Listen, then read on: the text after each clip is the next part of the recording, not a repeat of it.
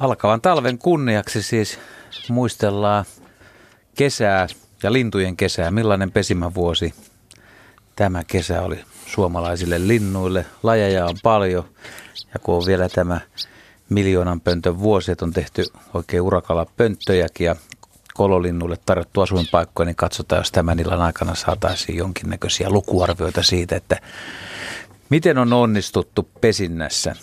Vieraana on yli 4000 pöntön toimitusjohtaja, huoltaja, vahtimestari ja, ja mitä titteleitä kaikkia Urpo Koposelle on jo annettu, mutta tervetuloa Urpo. No, kiitoksia. Oliko jo liukkaat kelit, oliko, oliko tuota Kotkasta tänne, niin näki al, alkavan talven? Tie oli sula, mutta eilen varoitettiin, että illalla saattaa räpsäyttää lunta, niin vaihdatin renkaat eilen talvirenkaat alle. Turvallisen mielin kotiin päin. tulit taas isolla vihreällä autolla, onko takakontti täynnä pönttöjä? Ei tällä kertaa ainoastaan puolilastia. Puolilasti, mitä se tarkoittaa määrässä? Siellä on ehkä tällä hetkellä sellainen 30, että onko se 50-60 pönttöä se normaali lasti. Ja koska ne sijoitetaan puihin? Pyritään kaikki valmiit pönttöt ennen vuodenvaihdetta saa maastoon. Nyt on aika paljon jo riposteltu. Näin. Homma on avattu, vieras esitelty ja minä kerron teille sitten nämä tarpeelliset yhteystiedot. 020317600 on meidän studion tuttu ja turvallinen puhelinnumero. Siihen soittamalla voi päästä mukaan lähetykseen. Mirjami tuossa lasin takana ottaa puheluita vastaan ja yhdistää heitä sitten tänne lähetysyksikön puolelle. Lasin toiselle puolelle radio.suomi.yle.fi on sähköpostiosoitteemme ja keskustelua käydään myös varmaan jossain mittakaavassa Radio Suomen niin sanotussa lähetysikkunassa. Lintujen kesästä me puhumme ja me otamme tässä kohtaa lähetykseen mukaan Porista Hannes Tiiran, tervehdys. Terve, terve. Taisinpa soittaa vähän väärään ohjelmaan, koska nämä minun lintuni ei, eivät pesi pöntöissä. Et mähän on tämmöinen yölaulajien harrastaja, että toi lintuharrastus painottuu yölaulajiin ja, ja, ja yöhuutajiin, niin, niin sanottuihin yöhuutajiin. Mutta tietysti onhan meillä kyllä toistakymmentä pönttöä kiinni, että, että on, on niitäkin seurattu, mutta, mutta kun ohjelman nimi on Lintujen kesä, niin Kyllä, kyllä, ja tämä on lintujen todeta, kesä. todeta Kaik, kaikki lajit kelpaa, ei ole pelkästään pönttölinnut. Ihan oikea, oikea ja kiva, kun olet soittanut. Kiva, kiva. Joo, joo tota, noin, niin, yölaulajien kannaltahan tämä kesä oli hirveän huono. Jos ei oteta satakieltä huomioon, sen kesä oli niin kuin ainakin täällä Porin seudulla ihan hyvä. Meillä mm, ään, äänessä oli laskin yli 300 satakielikoirasta tänäkin vuonna. Mutta, tota, mutta sitten kun alkoi tulla nämä NS paremmat yölaulajat, saako näin sanoa, viitakerttuset, luhtakerttuset, sirkkalinnut, tämmöiset, niin, tota, niin, niin sit, sitten tuli kyllä melkoinen romahdus, että, että, että esimerkiksi viitasirkkalintu ja sitten toi luhtakerttunen, niin ne oli tosi tiukassa suorastaan, että, että, että löytää oikeastaan yhtään laulavaa koirasta. Kyllä joku kuuluu niitä löytäneen täältäkin. Ja sitten kun kävin Parikkalassa, niin siellähän tietysti sitten oli kyllä, kyllä näitä yölaulajia. Mutta että, että oli, oli että edes Viitakerttunen, joka on ollut semmoinen viime aikojen – menestyjä, niin ei ollut nyt niin runsas kuin mitä viime vuonna oli. Sitten nämä, jotka tulee jo huhtikuussa, kaulushaikara, luhtahuitti, luhtakana, tämmöiset, niin ne, ni, niiden kohdalla ei ollut, ollut ongelmaa, että ihan, ihan kivasti. Meillä on jonain vuosina ollut tämä luhtahuitti huonosti täällä Porin seudulla, mutta tänä vuonna niitä nyt oli sitten kuitenkin joitakin. Tuosta voisi päätellä tästä sun alustuksesta, että, että siis alkukevät, mm. sehän oli, voisi sanoa, että se oli lähes suht normaali vielä huhtikuun, ja sitten sen jälkeen, sen jälkeen viilni tai tai toisin sanoen ne ei, ei lämmennyt kunnolla ja toukokuu oli viileä, kesäkuukin oli ja heinäkuukin oli pitkälle. Ja... Niin oli, kyllä. Mitä, miten... Se alkoi siinä, se huono alkoi siinä jossain toukokuun puolivälin kieppeillä. Mitäs Koponen sanoi? No joo, kyllä ihan samanlaisia havaintoja ja jos otan esimerkiksi, kun olen Kotkastan sen Kyminlinnan historiallisen linnoitusalueen, niin siellä näitä viitakert- viitasirkkalintuja ja penssirkkalintuja on ihan mukavasti ja luhtakerttusta ja viitakerttusta, niin kyllä nämä kerttuset kuulin siellä, mutta näitä sirkkalintuja en kuulu kyllä ensimmäistäkään havaintoa, että, että ihan sama, samaa johdonmukaisuutta kuin siellä Porin suunnassa. Ja tämä on ollut idiotti varma paikka tämä Kymilinnaana näille yölaulajille. Niinpä. Joo, meilläkin oli pari semmoista paikkaa, hyvä paikka, Paarnuori esimerkiksi, jossa, jossa sit, siellä on aina ollut luhtakertusta ja nyt ei ollut. Että tota, et, et kyllä, et, to, Toukarissa tietysti, joka on varmaan Länsi-Suomen paras yölaulajapaikka, niin, niin, niin siellä nyt sentään sitten oli, oli jotakin, mutta että, tosiaan satakieli sen sijaan, niin sitä, sitä kyllä löytyy. Miten tota, tiedättekö te noin laajemmin, Laaksonen esimerkiksi, joka paljon liikkuu, että miten on, on ollut täällä, täällä tota, näiden yölaulajien suhteen noin yleisesti ottaen? No tässä yritetään lähetyksen aikana selvittää, että minkälainen, minkälainen tilanne koko Suomessa on ollut, mutta Joo. teille jo kummallakin on vähän samanlaisia. Pitäisi pohtia sitten, että – että tuota, nämä linnut, ei voida puhua nyt pesimän menestyksestä kovin paljon, kun niitä tuli aika vähän, että mutta onko Koposella tai, tai sinulla Hannes niin tietoa, että siis mihin nämä linnut jäi? Ne jäi varmaan tuonne Baltian eteläosiin luulisin, että tota, tuolta Krister Kastreenilta tuli semmoista tietoa Liettuasta, että siellä ei olisi niin huono tilanne ollut, että, että ne on varmaan jääneet jonnekin sinne. Sitten ainakin osa, osa sitten ja, tota noin, niin, ja sitten taas ne, jotka tulee lounaasta käsin, niin Etelä-Ruotsin suuntaan olisi voinut, voinut jäädä. Mutta sen sijaan on sitten Parikkalan suunnalta ja tuolta Wärtsilä, sieltä Itä-Suomesta, ihan Itä-Suomesta, niin kuuluu, että siellä oli kyllä sitten ruisääkkiä ja viitakertusia ihan hyvin. Kiitoksia Hannes. Toivotaan, että ihmiset soittajat kertovat omia havaintoja. Tietysti alueellista, alueellista variaatiota varmasti on, että, että kaikkialla ei ole mennyt ihan huonosti, mutta, mutta kyllä, se, kyllä aika moni lintuharrastaja on puhunut, että, että kesä ei ollut todellakaan kovin hyvä ja näkyy myös tästä syksyn aineistosta lintuasemilta, että et, et pikkulintuja niin ei ole huippumääriä liikkeellä. Joo, meille voi tosiaan soittaa 020317600.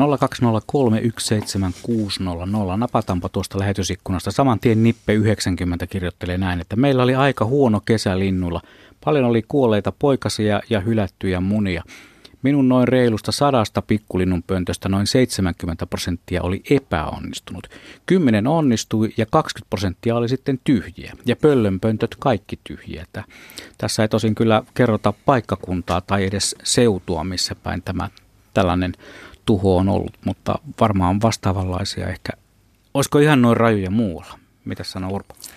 No ainakin tässä rannikolla Kymenlaaksossa, niin mulla on pöllönpönttö ja sellainen parisen sataa kappaletta, niin oli mulla 31 pesää ja se oli niin kuin rengastusikäisiä poikasia oli viirupöllöä, niitä oli kymmenen pesää, kahdeksan lehtopöllöä, kolme helinpöllöä ja yksi varpuspöllö, että se on minun mielestä aika hyvä. Se oli myyriä paljon silloin alkutalvesta, mutta sitten jotenkin romahti tuosta poikasaikaan, että suhteellisen monta kuollutta poikasta ja pääsi isompien sisarusten suuhun sitten loppujen lopuksi. Ja, ja tuulihaukan pesinnässä nähtiin vähän myöhemmin myöskin sama, että oli paljon kahden ja kolmen ja neljän poikasen poikoita, kun hyvinä vuosina on viidestä seitsemään.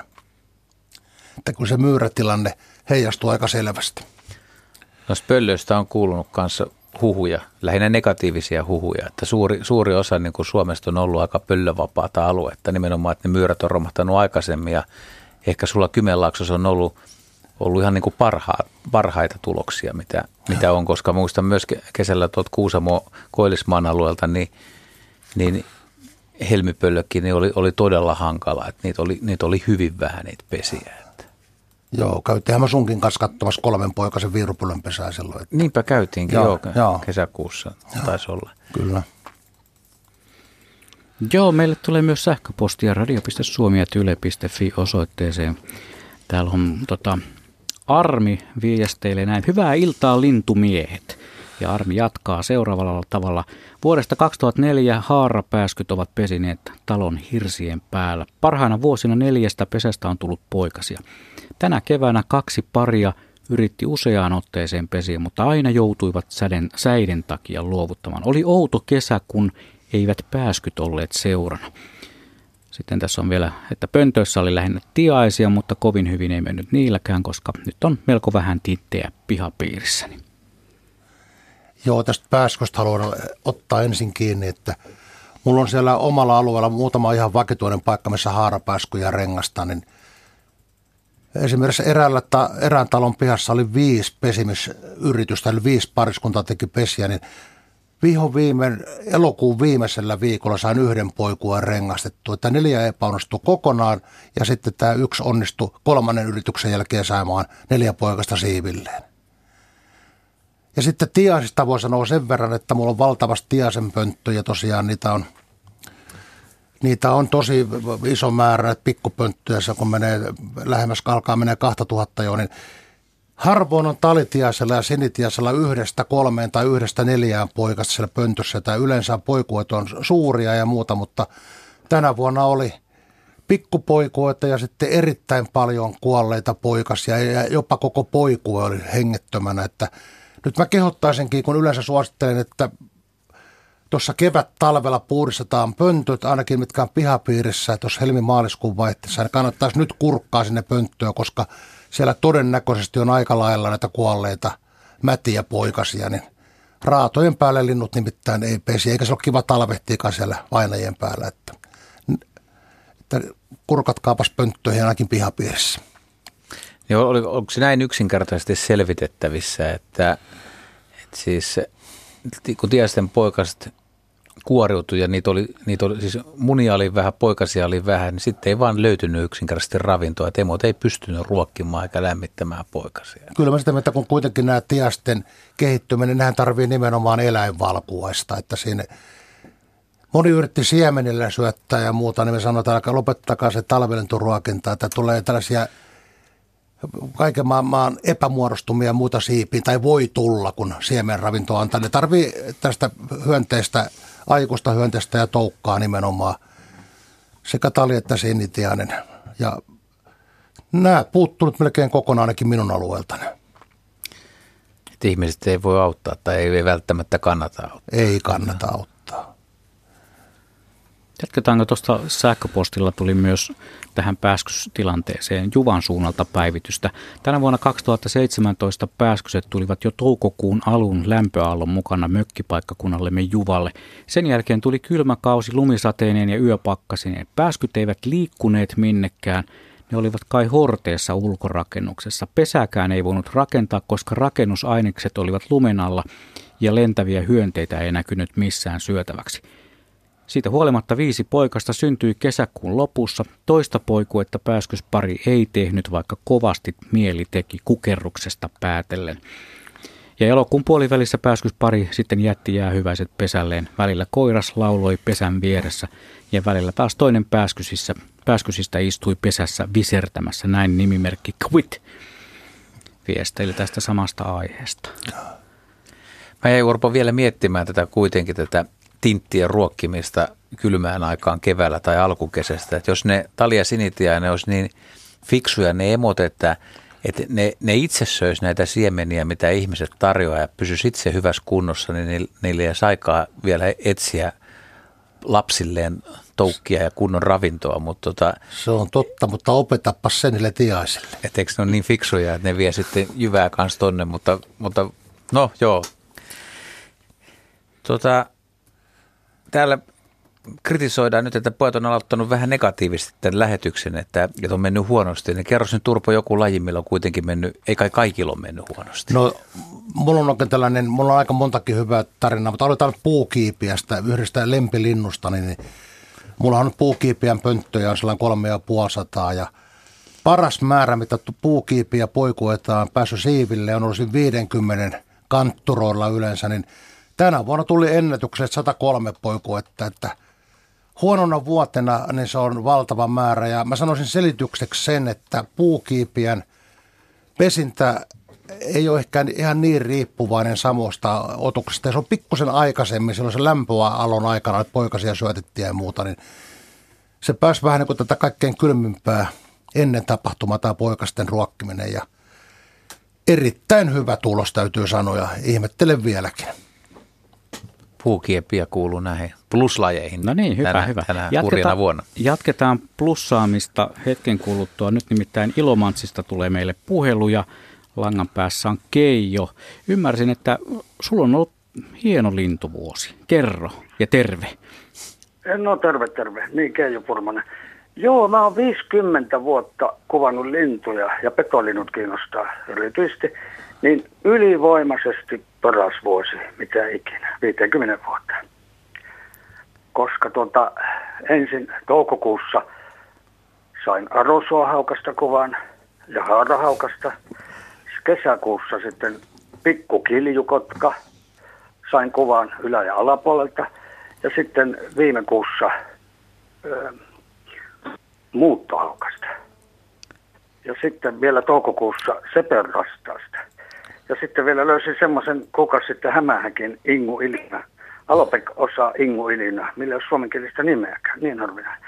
Eli tuota, ja sitten poikuesta vielä Luisväkästäkin lenkillä, kun käyn aina, niin kolme reviiriä yhden lenkin aikana viiden kilometrin. Eli lintu voisi ollut, poikuet on ollut kolme petolinnun pesää tiedä, niin 1-2 poikasta jokaisessa. Ne ei ole suuria ne poikasmäärät, mutta ensimmäisen kerran kaikki pesät, mitä löysin, niin tuota, on asuttuja. Ja tämä on Venäjä, Venäjän rajalla Möhkön lintutornista.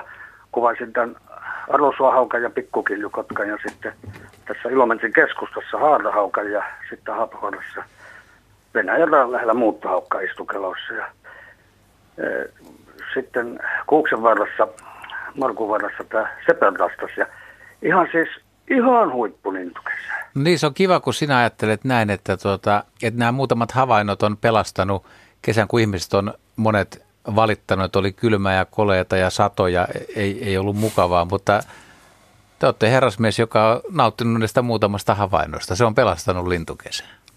Joo, ja sitten nämä on niin huippu harvinaisia. Niin, niin kyllä, tiedetään, ymmärrämme. Arusua haukka ja sitten yksi löydettiin, yksi pesä vain ollut läheltä. Ja pikkukiljukotka, mikä, mikä ei ole pesinyt koskaan. Katsotaan, mitä tuo Koponen vastaa tähän tai sanoo, että no miten, niin, miten hän eläytyy mukana.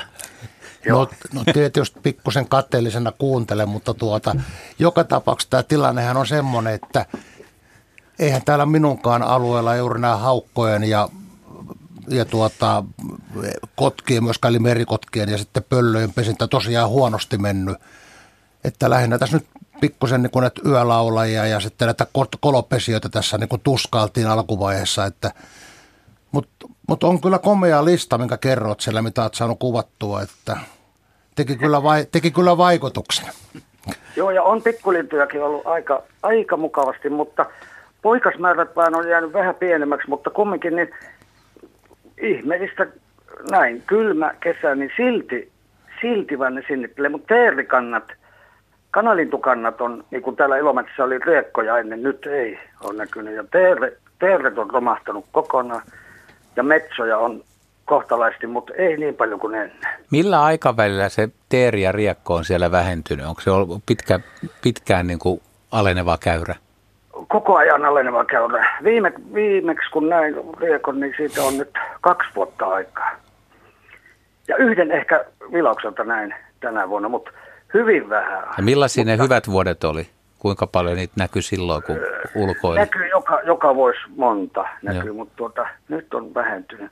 Ja teeriähän täällä oli silleen, että satoja oli puissa aina, 200-300 talvella, niin ne on romahtanut ihan kolme todella huonoa kesää ollut kanalin, kanalinnuille, mutta petolinnut on aika hyvin onneksi.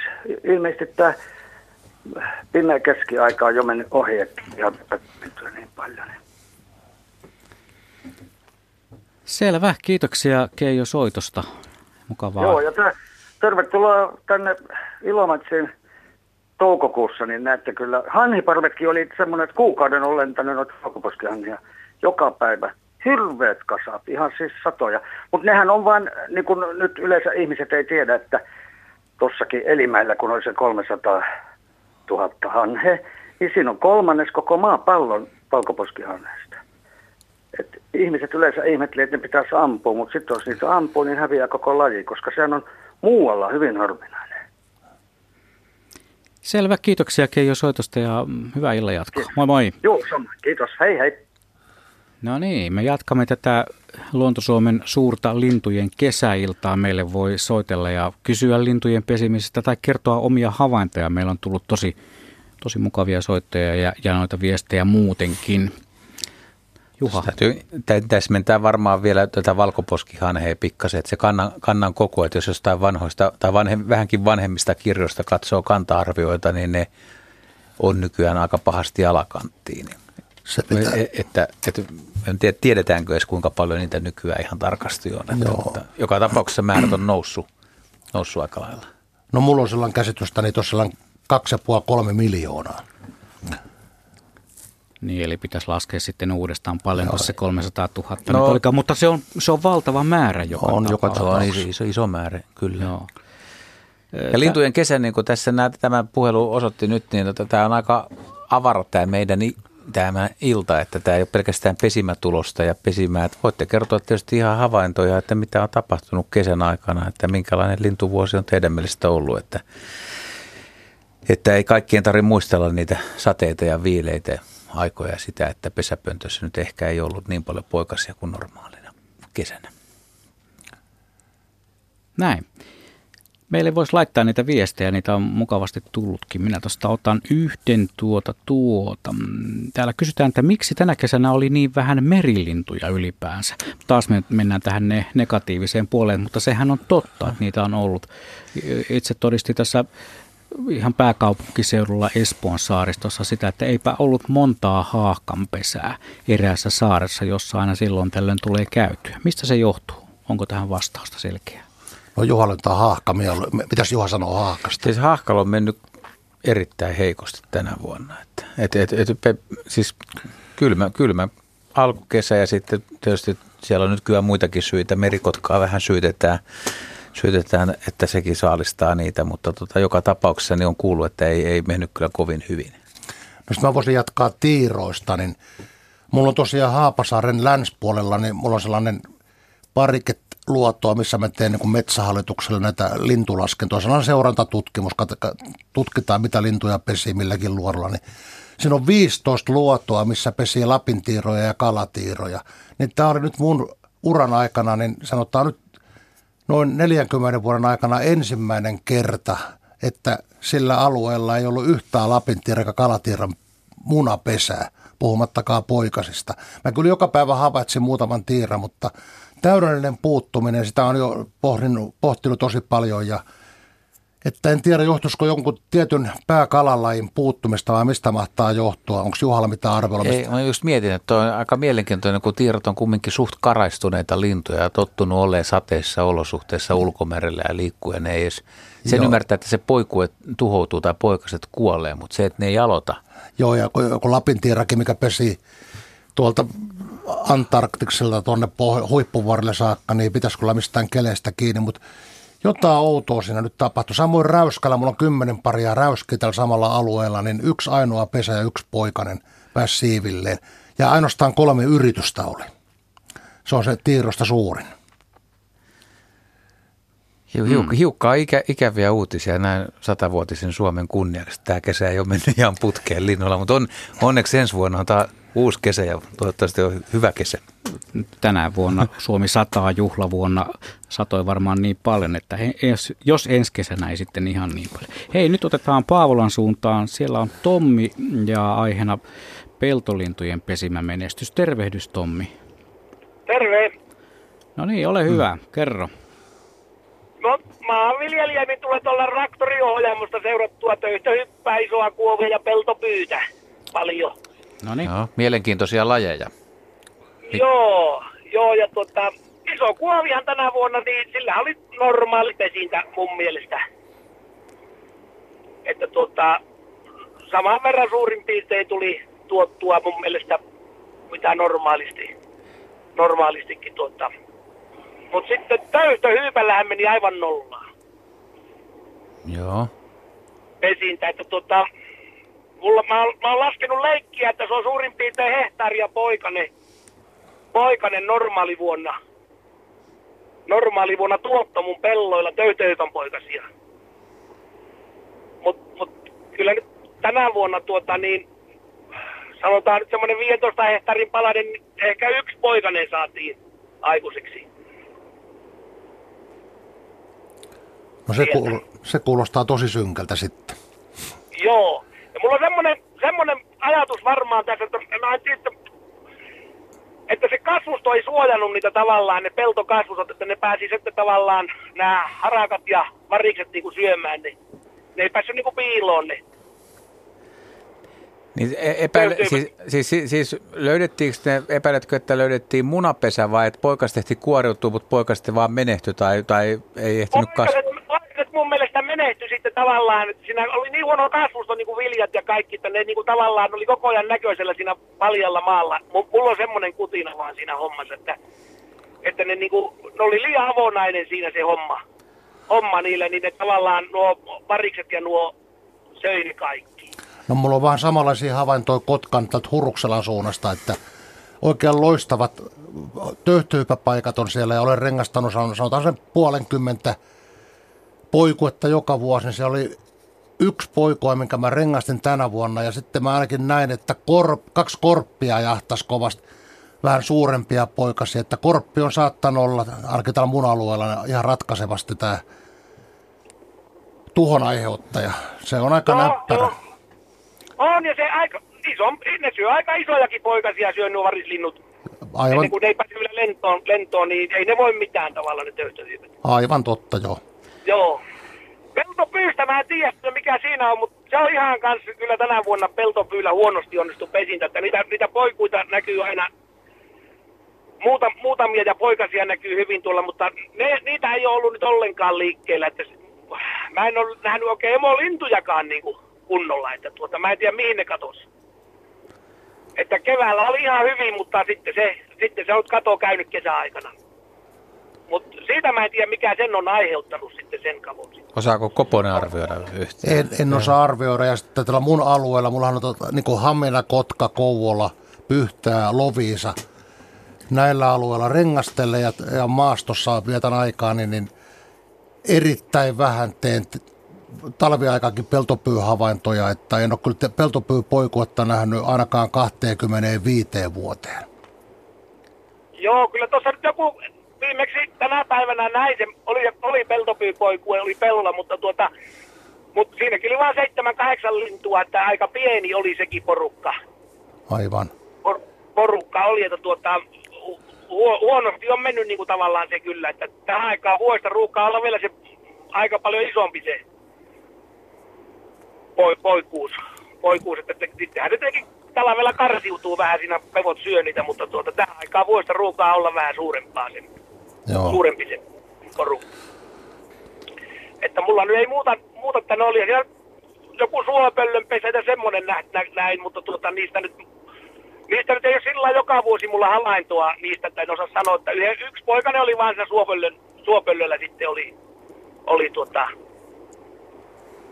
y, yksi poikainen vaan sinne pesässä, yhdessäkin pesässä, että tuota, mutta, mutta näitä täytöhyppiä ja kuoveja mä seuraan tarkasti kyllä. Niin Siinä on aikaa traktorista. Niin, ja traktori on varmaan paras paikka siinä. se, se on hyvä paikka ja, ja, ja, ja paljon on kannettu töytöhyppiä suojaan ja poikasia traktoriin, että ne meinaa alle jäähän, niin nyt on pitänyt kantaa niin kuin jo, jo, jo työskennellyt alueelle, alueelle, niin paljon on käsissä kannettu. No sehän on hienoa työtä. Joo, Selvä. no siinä nyt, ei- siinä nyt ei kauan mene, kun ne kantaa sinne muokatulle esimerkiksi tai jotenkin miten päin nyt ollaan liikkeelle siinä. Niin. Mm. sä, säilyvät hengissä sitten. Hienoa. Hyvä hienoa. asenne. Kiitos Tommi soitosta ja hienoista havainnoista ja mukavaa illanjatkoa sinne suuntaan Paavolaan. Kiitos, kiitos Moi. samoin.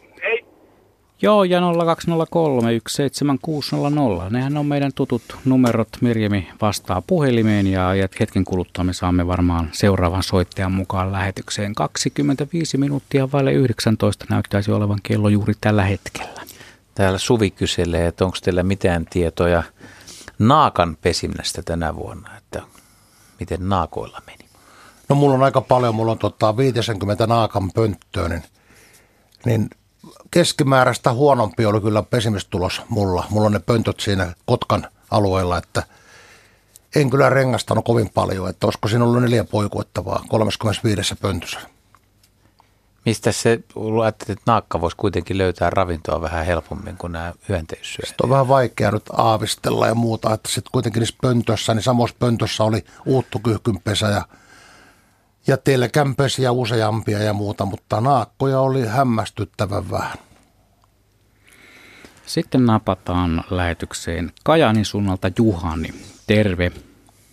Tervehdys, tervehdys. Mikäslaisia lintukokemuksia sulla on? No, mulla oikeastaan niin kuin, asiana oli lähinnä tämä, kun siellä on teitä pönttömestareita koolla, niin tuota, minä sain huhtikuussa lahjaksi tämmöisen pöntön, jossa oli tämä pönttökamera ja kaikki, kaikki vermeet sitten, mitä siihen kuuluu. Mm-hmm. Ja me asensimme ne huhtikuussa tämän pöntön semmoiselle paikalle, jossa on joka kesä sinitiainen, talitiainen tai kirjosieppo pesi. Että se on ollut niin kuin ihan semmoinen vakiopaikka. Ja vanhan pöntön otin pois, että minä tuossa varmasti nyt sitten, niin tuota, ihme kumma. Siinä kävi istumatikulla pääkallellaan kattelemassa linnut, mutta ne häipyi aina siitä. Ja sitten muutaman kymmenen metrin päähän kahta puolen tästä männystä, niin tuota teki taas sinitian ja talitin tianen pesän ja siinä onnistui hyvin.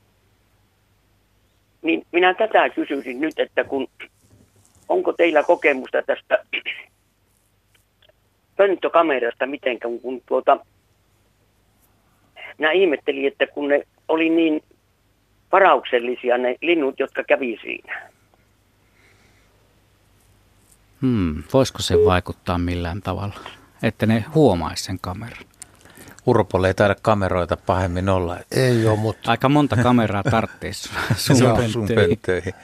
Joo, mutta silloin Minna ja Kimmohan yritti siinä luontosaaressa, Yle luontosaaressa sitä tähän Pasilan pihamaalikin laittaa sen kamerapöntö, mutta ei siihenkään ainakaan sinä vuonna tullut mitään asukkaita. En tiedä, mikä on ollut jatkotilanne. Onko pesinut sen jälkeen? Mä, mä en tiedä ollenkaan noista ja tietysti olisi kiva kuulla jollain, jolla on vähän enemmän otantaa, että on useampana vuonna pitänyt kameraa ja on vaikka useampia kameroita, että minkälainen prosentuaalinen onnistuminen niissä on. Että mä voisin itse kuvitella, että tietyt yksilöt tota ei välitä yhtään, mutta tietyt on varaukselliset. Mm. Linnuissa on kuitenkin aika la- lailla niin kuin yksilöllisiä eroja. Ja Joo. Tässä epäili Kimmo aikana, Kimmo Ohtonen, että LED-valot oli liian kirkkaat siellä, kun se oli valot sisällä, että, että jos pitänyt valot ottaa pois, niin saattanut pesiä, mutta tämä tuli Kimmon yksi ajatus. Mm. Minä epäilin semmoista, semmoista asiaa, kun siinä on niin toisella sivulla semmoinen aika iso reikä ja se on tämmöillä kirkkaalla pleksillä niin kuin peit, tuota, niin pantu niin kuin peittoon. Mutta se on se kirkas pleksi siinä ja sitten se on se reikä aika suuri. Minusta se on, se on yli viisi senttiä tuota, ja ja niin minä ajattelin sitä, että pelkäisikö ne tihaiset sitten, että siitä tulee joku orava tai tikka. Tikka pirttiin, kun ruvetaan pesimään. Että. Mm. mitäs, mitäs Koponen on mieltä? No kyllä, tota, olen sitä mieltä, että syy on joku muu kuin tämä reikä kyllä, että en usko, että tämän reijän. Tosin näistä täysin voi tuomita eikä teilata, että sehän voi olla syy, mutta itse kyllä väittäisin, että tästä ei ole kysymys, joku muu syy siinä on. Niin, kun tämä, tämä kamerahan on siinä katossa hyvin pieni, että se ei tunnusta, että se ei häiriä kyllä. Hmm. No tämä jää no. tällä kertaa vähän niin kuin arvoitukseksi, mutta... Odotellaan soittoja tai, tai, tai viestejä, että nyt tulisi tämän lähetyksen aikana, että, että ketkä on huomannut, että onnistuu tai ei onnistu tai lintu reagoi siihen jotenkin. Tästä tarvitaan Joo, varmasti lisää tuota, tietoa. Meillä oli näyttö, näyttö täällä sitten täällä sisätilossa ja hyvin pelasi tämä, tämä että sisusta näkyy kyllä, että siellä olisi hmm. Ollut mukava seurata. No niin Anna, tuolla vaan siellä odottelet ensi kevättä, josko se sitten olisi tekeytynyt pönttö sellaiseen kuntoon, että, että vähän nirsommatkin tintit sinne tekisivät pesää ja pääsisitte tarkkailemaan niitä Joo, pesäpuuhun. Oliko tämä liian, oliko tämä liian hieno, hieno asunto näille poitonen tintille? Että... Mene tiedä. Ei muuta kuin kiitoksia Juhani hyvästä tarinasta ja me mennään Ei eteenpäin. Mitään, se on. Sitten semmoisen vielä sanoisin, että niin kuin helmipöllöt, ne kuoli tällä seudulla, voi sanoa, että ruoan puutteeseen, eli nälkiintyvät ja kuolivat. Hmm. Myyräkannat romahti ja ei lintuja saalistanut sitten.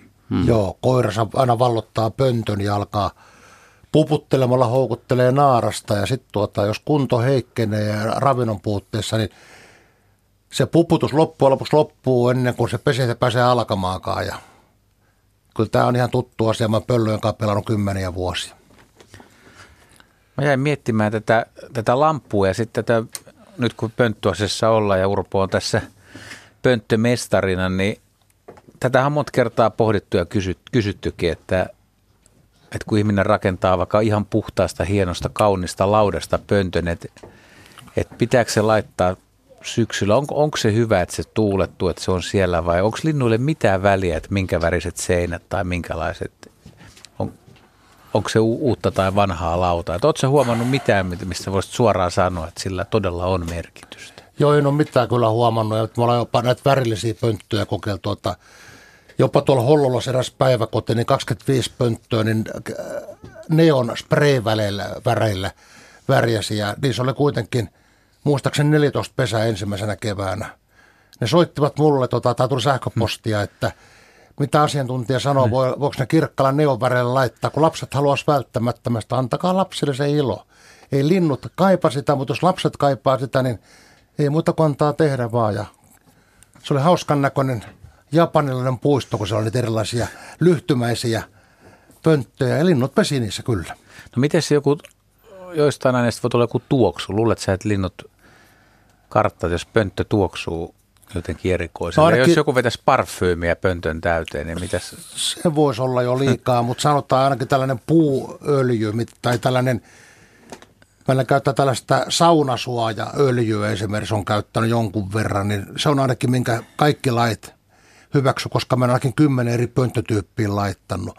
Ja sitten tällainen koivuvaneripönttö, mitä mä suosin itse, niin vaikka se on räikeä vaalea uutena, niin yhden talven, kun se on tuolla maastossa, se tulee melkein kelon harmaa jo, että jos teette pöntön seiniä vanerista, niin älkää tehkö kuusi vanerista, mikä ei tummu koskaan ja imee myöskin kosteutta imupaperin lailla, vaan tehkää se koivuvanerista. Tulee komea patina, kelon patina tulee viimeistään kahdessa talvessa, mutta yksi talvikin jo auttaa paljon.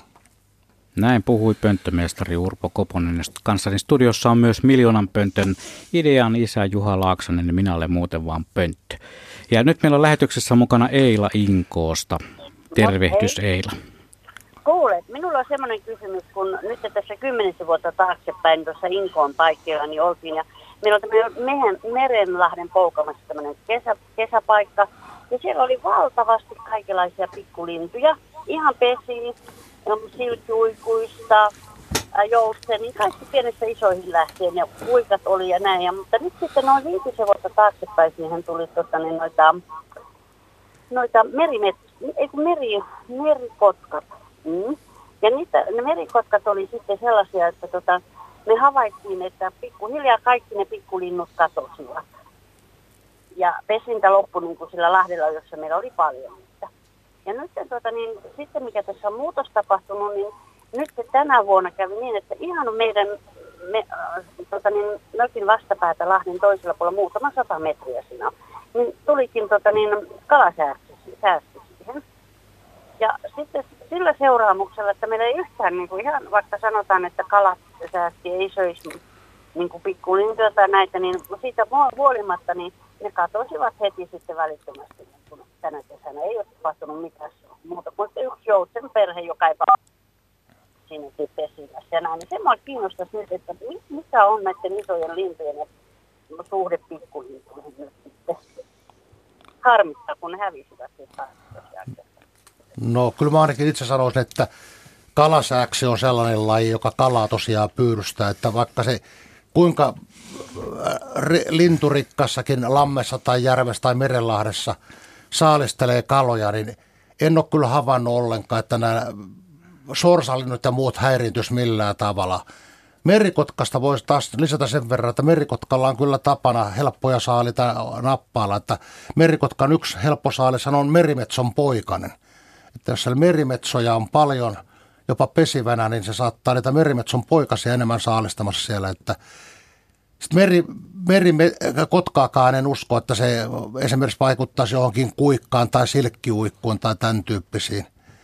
Ne kuitenkin on loistavia sukelta, ne pääsee häkkiä piiloon, sit jos joku vaara uhkaa ja näin poispäin. Että, kyllä siinä varmaan joku muu selittämätön syy nyt on. Keksiks Juha mitään?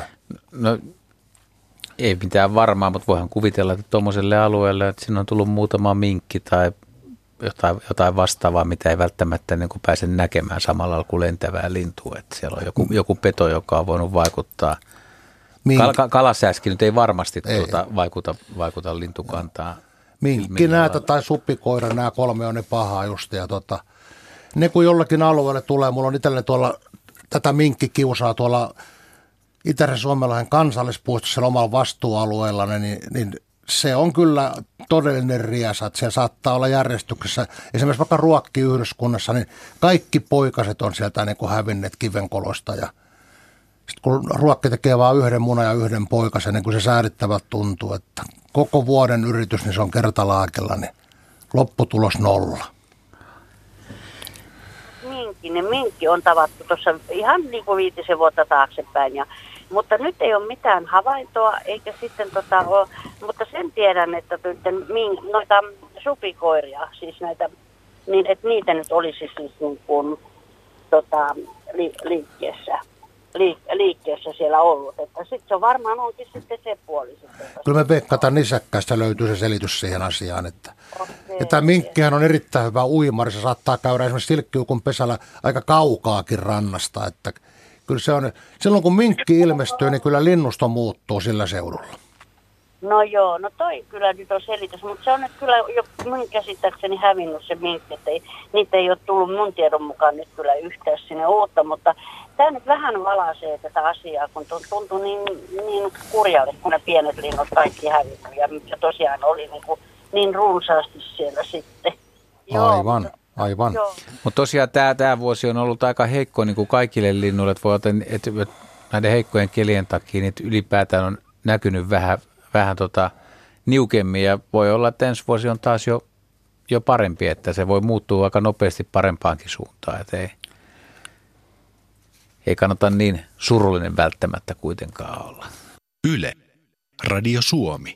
Me muisteltiin tuossa niin menneen, menneen kesän tähtihetkiä miten se erosi normaalikesistä. Ja muistan tuon Koillismaalla niin keskiyöllä teepaidassa niin oli, oli lämmintä eikä ollut hyttysiä. Semmoista vuotta en muista, että olisi ennen juhannusta niin ja ollut. Että oli hyvinkin puolia tuossa pienessä koleudessa. Samat, samat havainnot, että Mulla on aina vihreätä offia ollut aina taskussa, niin ei tarvinnut tänä vuonna juuri ollenkaan. Että kyllä oli tosi vähän hyttysiä.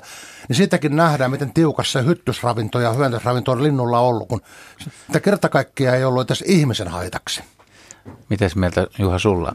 No joo, hyvin te kyllä kaivoitte positiivistakin tästä, tästä päättyneestä kesäksi nimetystä ajanjaksosta, täytyy myöntää. Positiivisella mennään. Joo.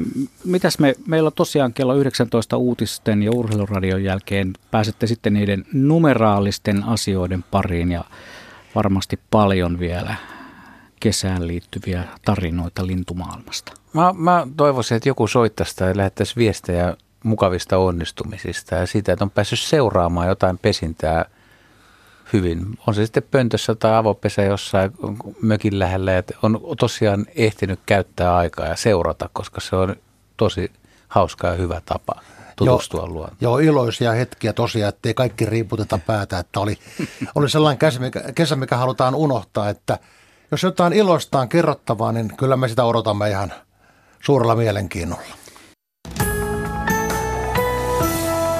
Yle, Radio Suomi. Hei muuten äsken kun tuossa ennen, kello, ennen merisäätä me puhuimme niistä pönttökamerasta, niin nyt täällä tuli näitä kommentteja. Ainakin yksi on vilahtanut tuohon ruutuun. Sirpa laittoi viestin, että pönttökamera on ollut käytössä Espoossa vuosikausia. Hyvin on toiminut eikä ole lintusia häirinyt. Kyseessä on infrapunakamera. Otan sen aina talveksi sisälle. Johto tulee taloon sisälle tuuletusikkunan kautta. Keväällä, noin maaliskuulla, laitan kameran takaisin pönttöön. Kiitoksia Sirpa tästä viestistä. Ja lisää saa laittaa viestejä sähköpostiosoitteeseen radio.suomi.yle.fi. Hmm. Olisikohan meillä soittajakin? No, painetaan tuosta nappulaa ja katsotaan, onko siellä Mika Syöttieltä. Terve. Terve, terve. No niin, olet lähetyksessä mukana. Minkälaisia tarinoita sulla on? Kiitos. Joo, rupesin soittelemaan, kun toivottaa vähän tämmöistä positiivisempaa palautetta kesän pesinnöistä, niin meillä tässä tota, mökin pihapiirissä on, on tota, muutama, muutama pönttö lähinnä nyt kirjosieppoja ajatellen ja siinä nyt ainakin on, tota, kun tällä viikolla just tyhjentelin, niin, niin, niin pesintää seurattu kovasti keväällä ja, ja kyllähän sieltä sitten, sitten tota, no, niin pesä, pesä tyhjennysvaiheessa löytyy. Että, että tota, siihen liittyy vaan semmoinen jännä juttu, että tota, mä siirsin sitä pönttöä, se oli vähän liian lähellä asutusta, niin, niin, niin siinä heti alkutekijöissä, mutta tota, kyllähän on sitten, sitten kumminkin pesivät sinne uudestaan tai jatkuvat pesintää. Että. Missä vaiheessa se pesä oli, kun te siirsitte sitä? No minusta se oli niin kuin, ö, ihan siinä alakumetreillä, että, että ne kovasti lenteli niin kuin, niin kuin tuota, no, niin siinä pöntön, pöntön ympärillä, mutta todettiin sitten, että kun siinä sitä liikehintää jonkun verran siinä ympäristössä on, on niin että se on parempi siirtää kauemmas. Ja tota, pantiin sitten heti reilusti, mutta sillä etäisyyttä ikkunasta kumminkin hyvin nähtiin, että Joo. ja pesintä jatkuu sitten siellä. Hieno. Eli onnistunut kirjosiepon pesintä. Kyllä, kyllä joo. Kyllä. Ja toinen laitettiin ehkä vähän liian myöhään, että siinä nyt just ei ollut sitten, sitten vielä eh- ehtineet tota, no niin, siihen pesiä, mutta tuota, toivotaan, että ensi keväänä sitten kelepaa sekin jollekin, jollekin pariskunnalle. Hienoa. Oliko sulla vielä jotakin, ymmärsikö mä oikein, että sulla olisi vielä jotain kysyttävää vai? Joo, semmoinen, semmoinen tota, no, niin, semmo, semmoisesta haluaisin kysyä, kun tota, toinen juttu sitten näihin talitiaisiin liittyen, niin, niin, niin tämä on tämmöinen tota, kohtuu iäkäs kelo, kelohirsinen mökki ja tota, ne tuntuu kovasti näin, näin niin kuin, varsinkin alkutalvesta ja loppusyksystä niin kuin tykkäävän näykkiä tuolta salvoksien välistä noita, noita lämmöeristeitä ja niitä on siis ihan haravoitavaksi asti pitkin pihoja, niin, niin, niin liittyykö ne jotenkin talvipesintään vai mihin se liittyy ja ylipäätään niin miten ne niin kuin talvet, talvet sitten niin kuin pesii? Onko Juha tätä asiaa joutunut pohtimaan? En, en ole kyllä pohtinut. Joo, tämä pitää ihan paikkansa, että näykkimistä on tosiaan heti kun alkaa ensimmäiset kylmät tulemaan ja muuta. Ja mulla on sellainen käsitys, että ne yrittää etsiä ehkä ruokaa enemmänkin kuin Aha, joo. että, että tuota, kun tulee nämä pakkasyöt, että välttämättä talvilentoruokinta on jo alkanut vielä ja siinä piharuokinta ja näin poispäin, niin yrittää etsiä. Ja niissä kaikilla maailman pikkurakurissa on, on tällaisia kohmeisia hyönteisiä ja muuta, että kyllä se tavaraa löytyy. Mä omin silmin nähnyt, että sieltä kyllä löytyy ihan ruokaakin, että varmaan lähinnä ravinnon etsimistä on kysymys. No niin, tuntuisi ihan, ihan järkeen käyvältä, koska sitä on tosiaan sitä villaa on maassa siihen malliin, että tota, no niin, kyllä niistä useamman pesää varmaan rakentelisi, jos, jos vaan saisi johonkin kuljetettua.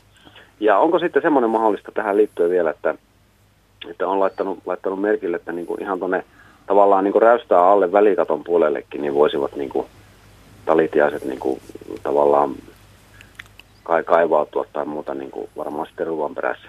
Joo, kyllä, kyllä joo. Ja, ja sitten sellaisen, tänään tuli sellainen puhelinsoitto mulle, että eräs oli soittanut tuolta, oliko se nyt Savosta se soitto, että tällainen hirsi huvilla, niin siellä jo jonkun ylähirren, joku sellainen pikkuinen rako tai onkalo, niin oli tehnyt tämä pesän tämä talitianne ja se oli poikaset. Ja nyt sitten perheen lapset tai lapsenlapset nukku siinä hyvin läheistä tilaa, niin alkoi tulemaan tällaisia paukamia käsivarsia ja kauloja joka puolella ja kanan kirppu on sieltä tiasen pesästä jotenkin ujuttautunut hirsien läpi ja muuta. Ja nyt tämä kyselee jos hädissää, että mikä neuvoksi, niin kyllä mä sanon vaan, että täytyy vaan tuulettaa ne kaikki petivaatteet ja ynnä muuta. Ja voi ne jotain hyönteismyrkkyä yrittää laittaa, mutta nämä, joka tapauksessa nämä kanankirput, niin kun siellä ei ole mitään varsinaista ravintoa niille, niin ne kauan siellä ei viihdy, että nehän aikuisena tai koteloina talvettivat, että se on lähinnä niin kuin tällaisen tiaisen pesän ongelma, tai jos tiaisen pesä alkaa käsittelemään kesällä vielä pesinnän jälkeen niitä pirpun, kirpunpuremia voi tulla kyllä aika reilustikin. Joo, kyllä, kyllä. Joo, sillä mä noihin pönttöjen tyhjennyksinkin ottelin. Tällä on pakkasta ollut, ollut jo toista. Joo, se on hyvä periaate. Joo. Ja vielä voi ottaa suojakäsinen käteen, sen kertakäyttökäsinen, pitkävartisen, niin mit, mitä itsekin käytän, niin se on hyvä, hyvä varmuus. Kyllä, kyllä. No niin, kiitoksia näistä vastauksista ja tuota, mä toivottelen teille hyvää illan jatkua. Kiitoksia no, Mika. Kiitos. Minä, moi. moi moi, mä kerron myös yhden positiivisen asian. Nyt ne liikennevalot toimii Helsingissä. Mm. Siellä Hämeenlinnan väylällä, Hakamäentie, Mannerheimentie, Vihdentien ja Hakamäentien risteyksessä. Tämä tiedoksi kerrottakoon. 0203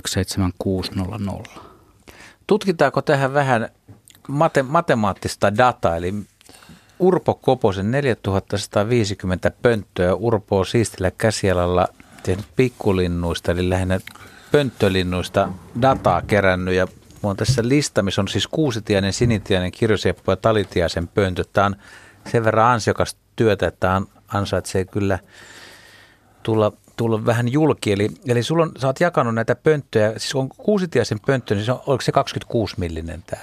Joo, kyllä. Aukko. Ja sinitiainen 28, kirjosieppo 30 ja talitiainen 32. Näin on. Näin on. Eli ja tässä on kuusitiaisella 100 pönttöä, sulla sinitiaisella 550 pönttöä, kirjosieppolla 250 pönttöä, talitiaisella 800 pönttöä.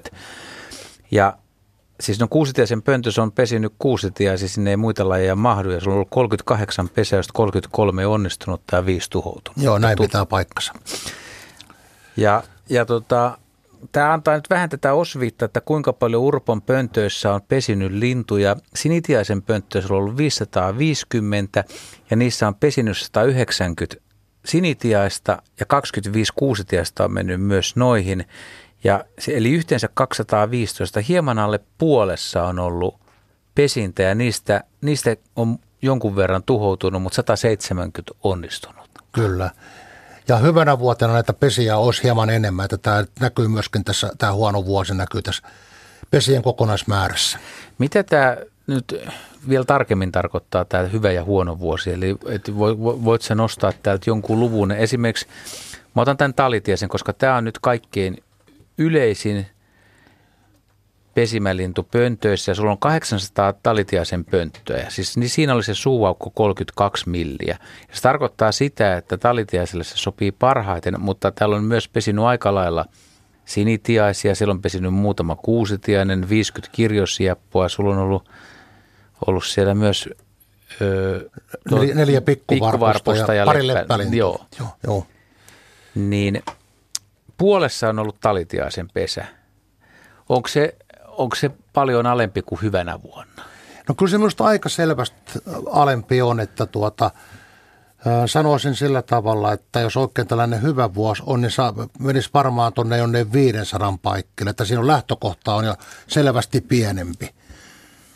Mutta sitten nämä muut linnut tässä vähän paikkaa, siinä on tosiaan ollut niin monta eri muuta lajia, että sitten kuitenkin kokonaismäärä saatu niin tuohon suhteellisen mukavaksi.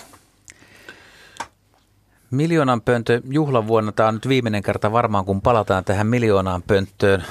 Hommahan on sinänsä jo ohi, tosin ihmiset saa tehdä vielä hamaan tulevaisuuteen niin kauan kuin jaksaa, niin pönttöjä jatketaan loppuun asti. Se homma ei lopu koskaan, mutta nyt tulee sitten ensimmäistä kertaa pieniä arviolukuja. Ja nämä on, nämä on Urpo ja mun vähän hatusta heittämiä, että näitä ei saa käyttää missään tilastoissa todellisina lukuina, mutta kun suomalaiset tahkeroi miljoona 300 000 rapiat pönttöjä, no. siinä on uusia ja vanhoja pönttöjä ja me ei voida ihan tarkkaan tietää, että, että mille linnulle niitä on tehty, mutta me ollaan Urpon kanssa tehty nyt tämmöinen lista, missä mikä olisi siinä, että tiaisten pönttöjä voisi olla näistä miljoonasta kolmesta sadasta tuhannesta noin 800 000.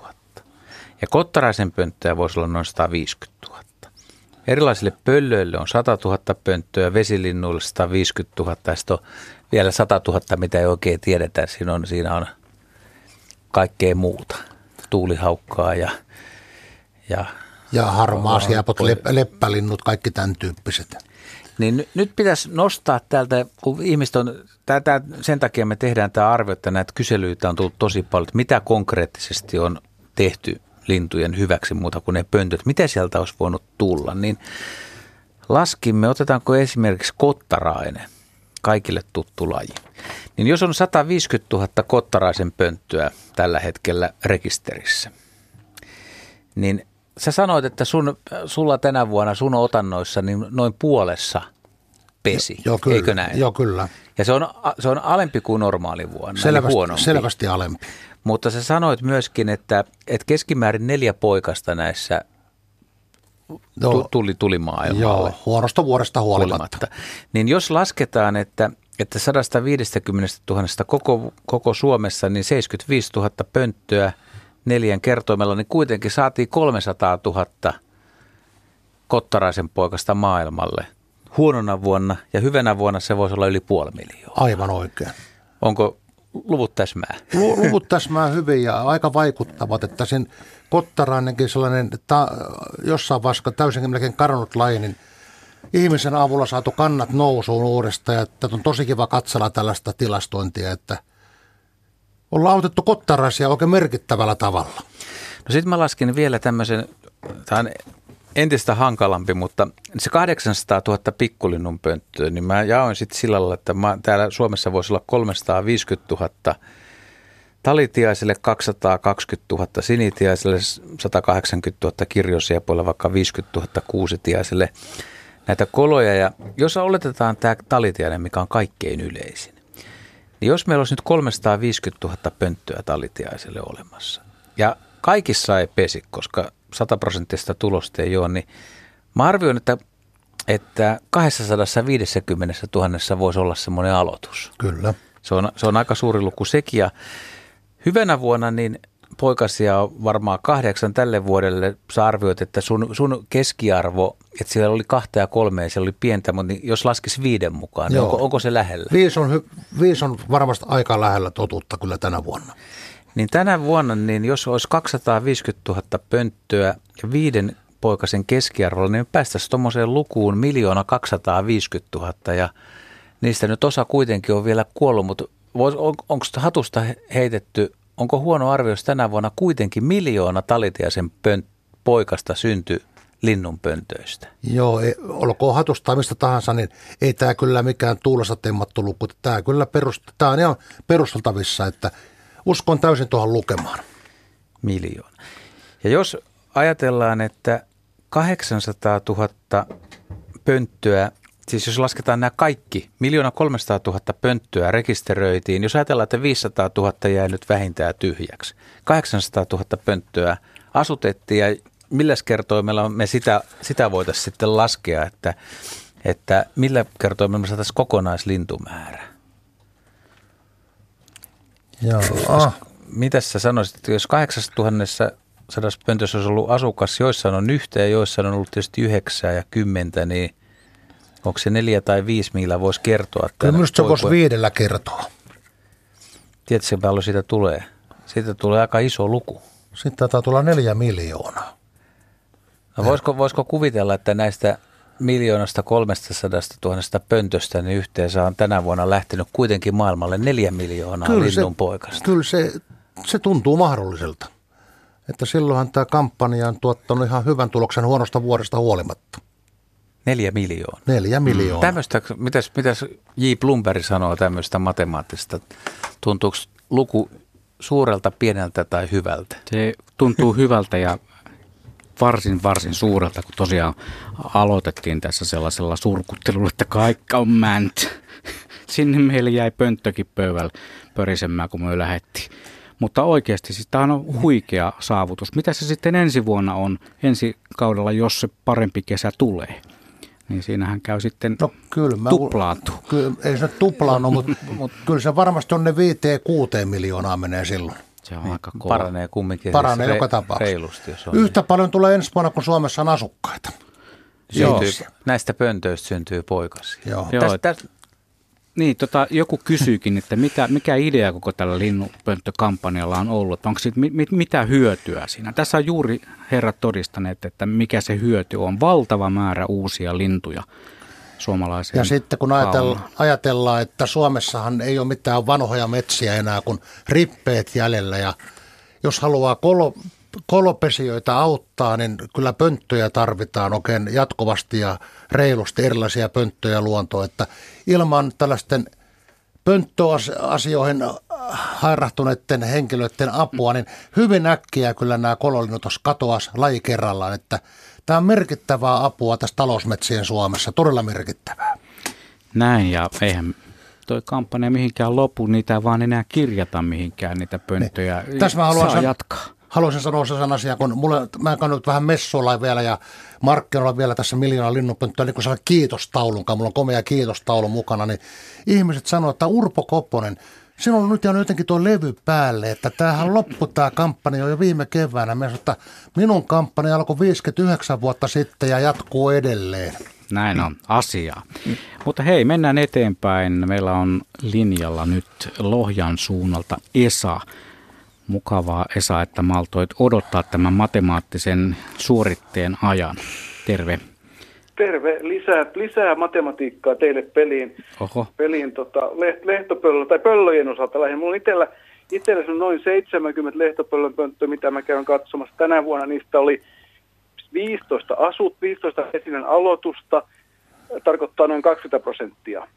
Ja sitten tota, niistä tuli poikasia vain neljästä pesästä yhteensä yhdeksän. Tänä vuonna poikastuotto jäi, jäi niin kuin todella heikoksi, että niin kuin se oli surullista tietenkin. Et aloituksia oli paljon, mutta tulokset jäi, jäi varsin, varsin heikoiksi. Missä päin Suomea tämä nyt olikaan? Lohjalla. Lohjalla just, aivan. Läntistä Uuttamaata, Joo, kyllä. Joo.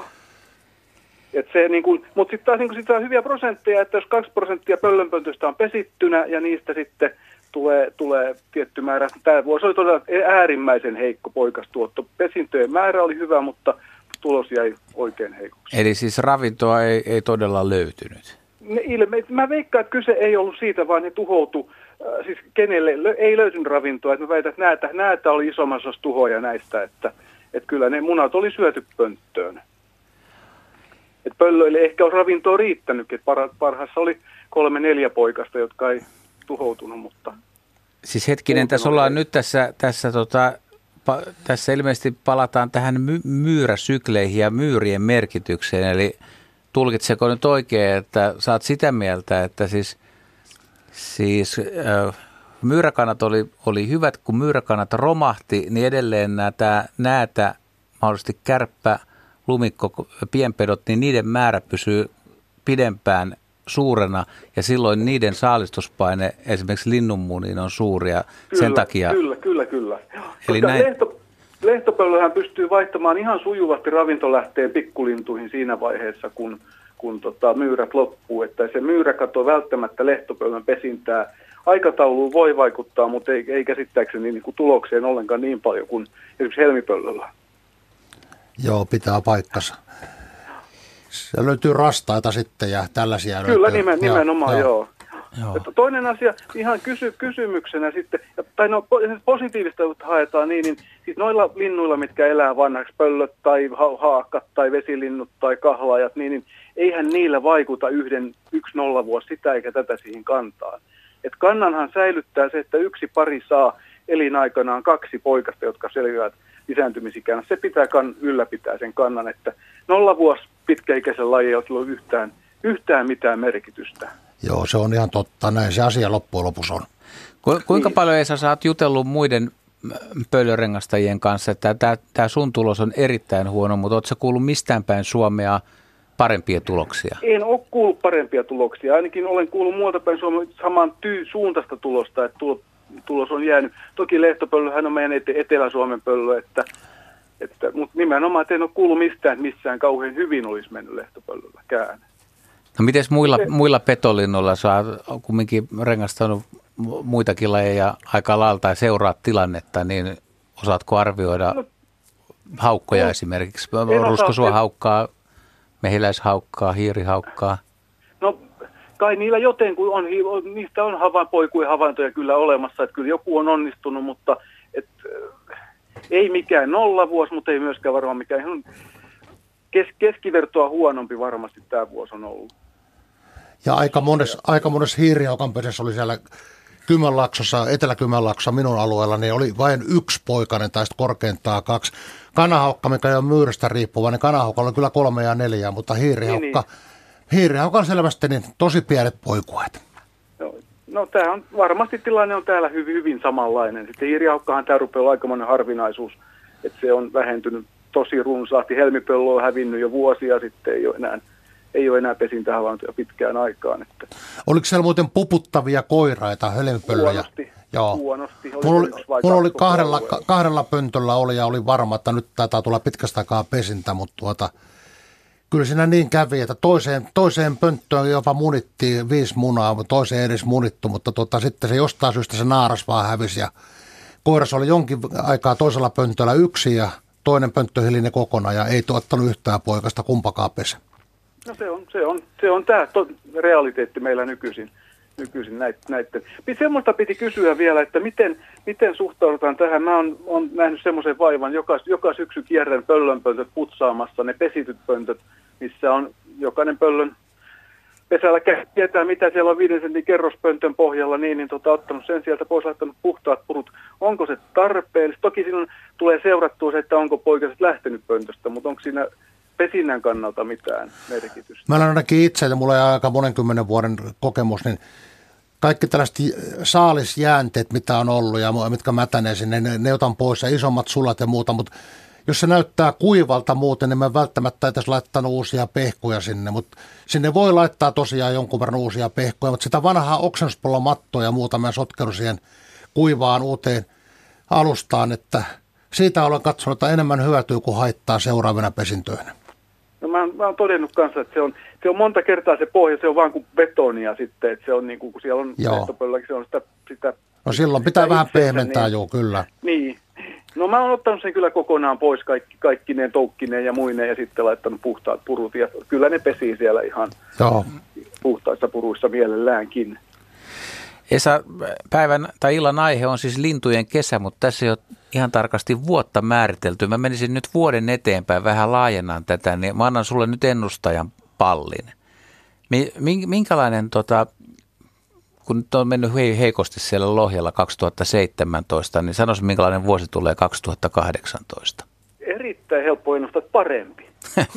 Totta kai, koska ne oli, no me sanotaan, että melkein nollasta lähdetään, niin ei, ei huonompi oikeastaan enää voittu. Toki siinä on riskinä on nyt se, että tulee äärimmäisen ankara, runsasluminen talvi, pakkasta ja suojaa ja pakkasta ja suojaa, että tulee se jääkerros ja pyyrät katoo täysin, niin lehtopöllöt, niistä kyllä saattaa kuolla iso osa sitten. Että on, se riski on aina se, että voi tehdä huonomman vuoden, mutta muuten veikkaan, että tulee parempi. Mulla Parempi olisi, vuosi kyllä. Mulla olisi yksi pikkuinen kysymys kiinnostaa sieltä siellä Lohjan suunnassa. Onko siellä näissä pesälaatikossa, onko tullut kokeiltua, niin lapinpöllö pesinnyt niillä kulmilla? Ei, ei ole, ei ole, ei ole. Me ei, kun ei meillä ole viirupöllöäkään täällä. Joo. Tuolla Mikkelissä kävin markkinoilla tuossa, niin Mikko markkinoilla, siellä kävin lintu ihmiset minua morjestamassa, niin siellä pari henkilöä sanoi, että paljon näitä lapinpöllöitä, avolaatikoita, niin yllättävän paljon lapinpöllönpesiä on Savossa. Ilmi, joo, ilmeisesti, ja, voisin kuvata Kymenlaaksossa yhtä lailla, että sinne se joo, tulee kyllä. aika etelää sillä Joo, kyllä, kyllä. Joo, mutta ei, ei täällä, tää, kun viirupöllökin alkaa tuosta pikkusen pohjoisempaa, että niinku tää, tää on niinku sen suhteen tyhjiö.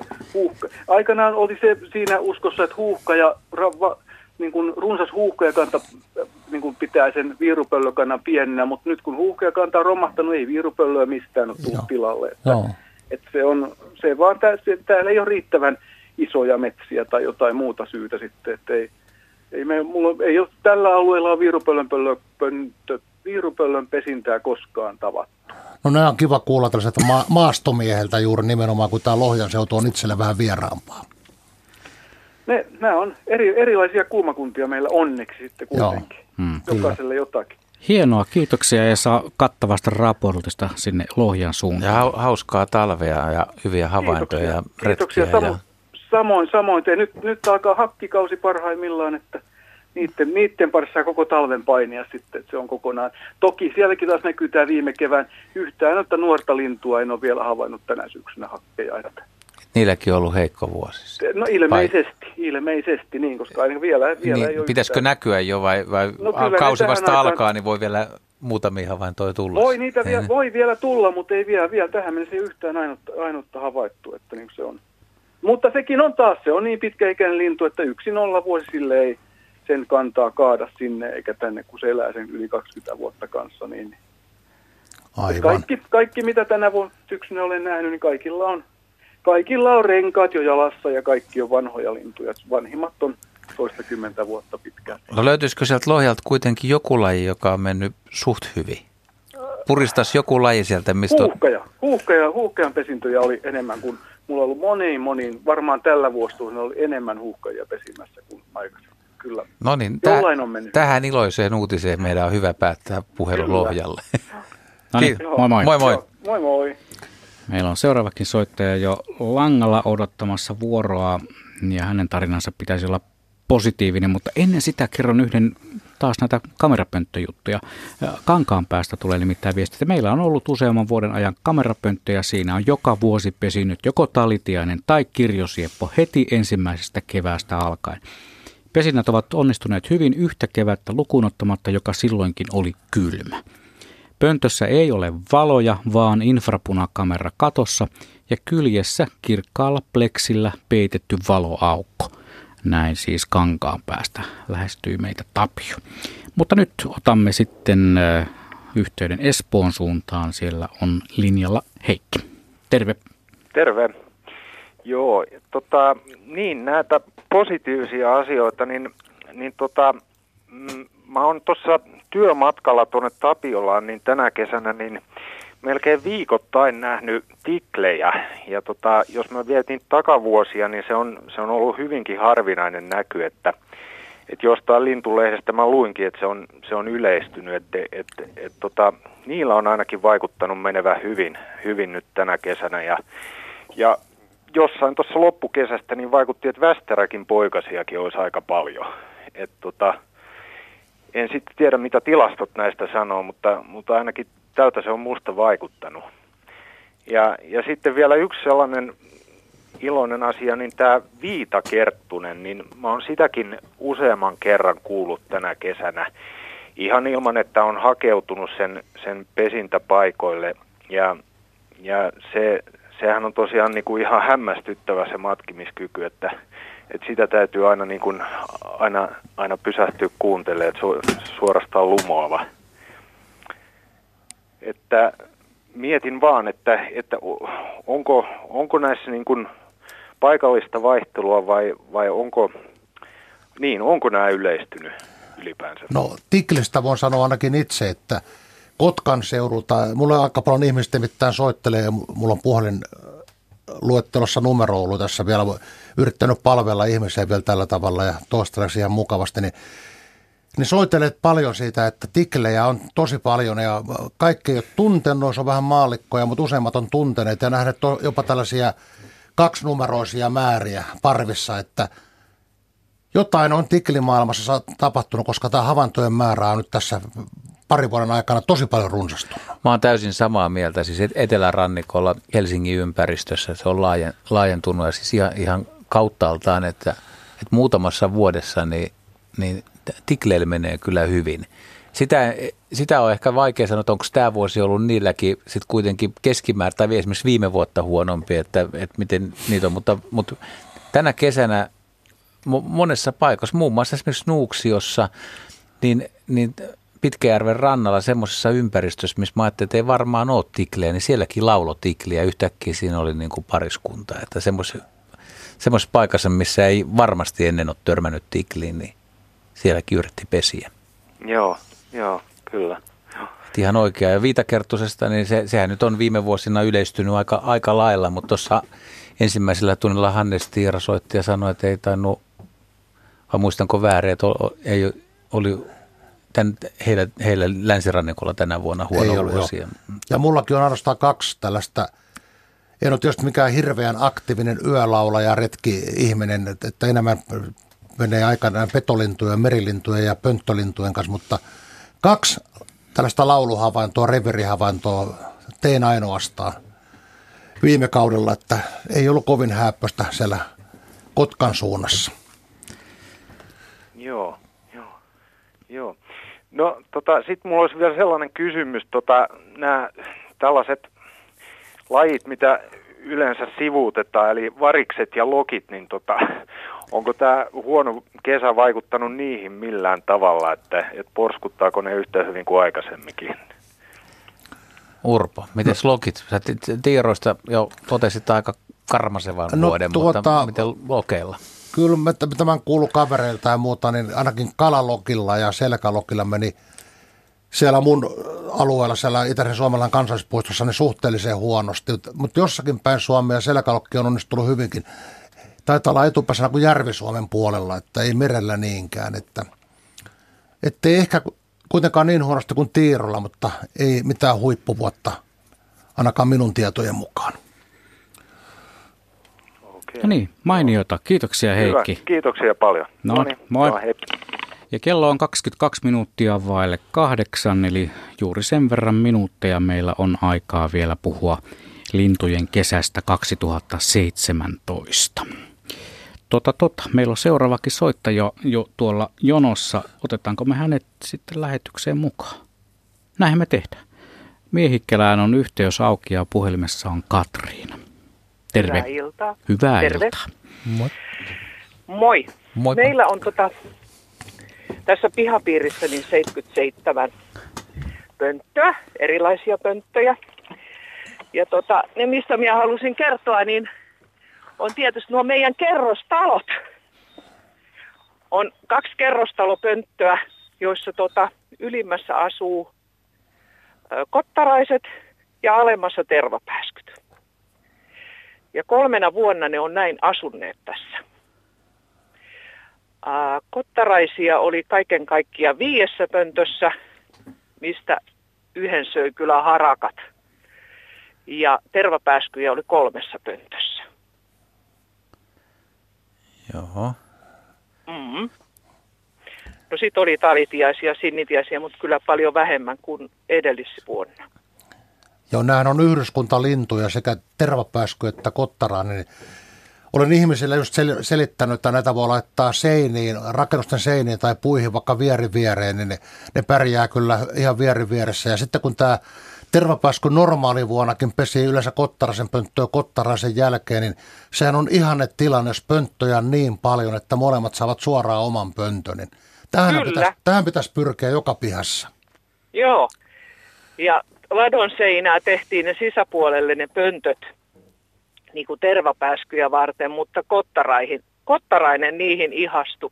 Molemmissa oli kottaraiset asumassa tänä kesänä. Tulisi niin pönttöihin laittua muuten yhtään pikkusen tästä niin kuin sahajauhoa tai jotain pehmikettä pohjalle. Juu, putterin purua on Joo, joo, joo, joo, joo, se pitää, mm. jos tervapääsky tarvii sen, kottarainen ei tarvitse. Joo. Joo, Koponen Erilaisia. nyökkäilee täällä hyvin tyytyväisenä teidän No, se on hyvä. suoritukseen. Mennyt Joo, on hyvä. Kyllä, kyllä korva lepää, kun tällaisia puheluja kuulee. joo, ja sitten siitä miljoonapönttö te- tekemisestä, niin tota, pidän tota päiväkeskusta tämmöisille ikäihmisille, jotka asuu kotona ja ne tulee sitten kuntoutumaan siihen ja tehdään sitten kaikenlaista toimintaa, niin keväällä sitten rakennettiin 36 pönttöä, joista 96-vuotias mummukka oli vanhin, joka oli innolla rakentamassa, että se toiminta olisi pitänyt videolle saada.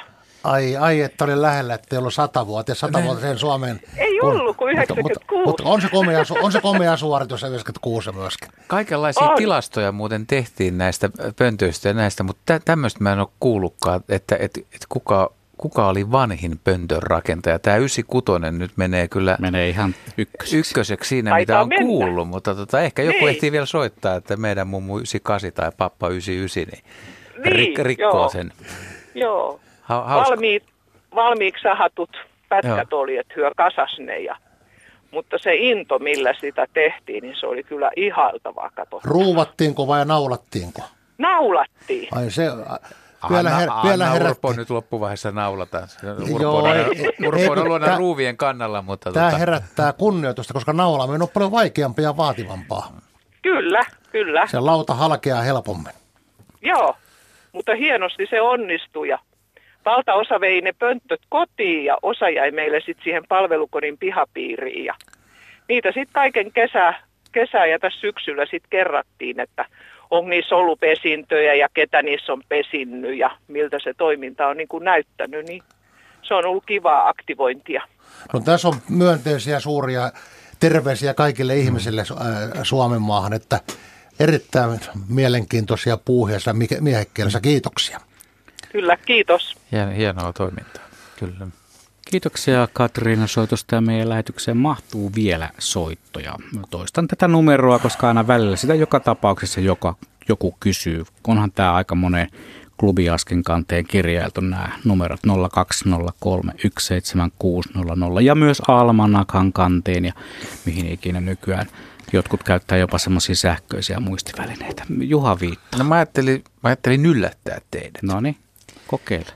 No, jos mä tarkasti pohtinut ja myös lukenut ja valmistautunut lähetykseen, niin tota, on kuitenkin kaksi lintulajia Suomessa, jotka on tänä vuonna pesinyt runsaa, paljon, siis pesintä on ollut runsaslukuisempaa kuin normaali vuonna, jotka on hyötynyt selkeästi siitä, että oli viileä vuosi. Ne, niiden muutto, muutto, tai ainakin se, sanotaan niin, että niiden, niiden pesimä määrät Keski-Suomessa ja Etelä-Suomessa oli suuremmat kuin aikaisemmin, koska ne on viilettänyt pohjoiseen ja mahdollisesti jopa Venäjän puolelle. Ja nämä lajit on urpiainen ja järripeippo.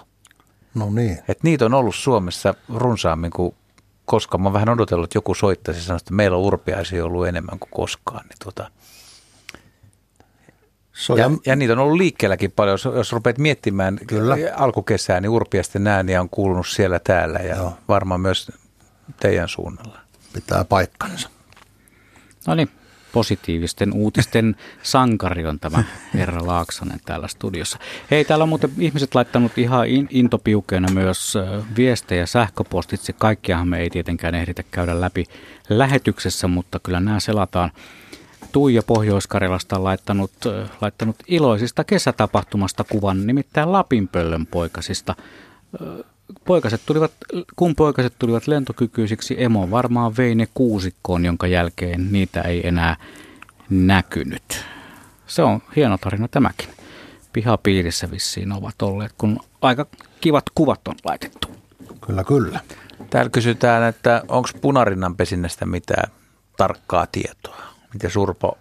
Mulla on aika paljonkin punarinasta kerrottavaa, että oli useampia pesiä, mitkä onnistui. Ja pari mielenkiintoista pesintää oli, että eräs ystävä soitti, oli autotallin siinä seinustalla sellainen jättiläispetoinen kukkaruukku, jossa kasvo, kasvo en muista mikä kasvi se oli, mutta tällainen kuitenkin koristekasvi, jokin tiivis kasvusto, niin siinä kukkaruukun kasvuston sisässä siellä oli onnistunut punarinan pesintä. Hän soitteli mulle ja kävi rengastamassa poikuen.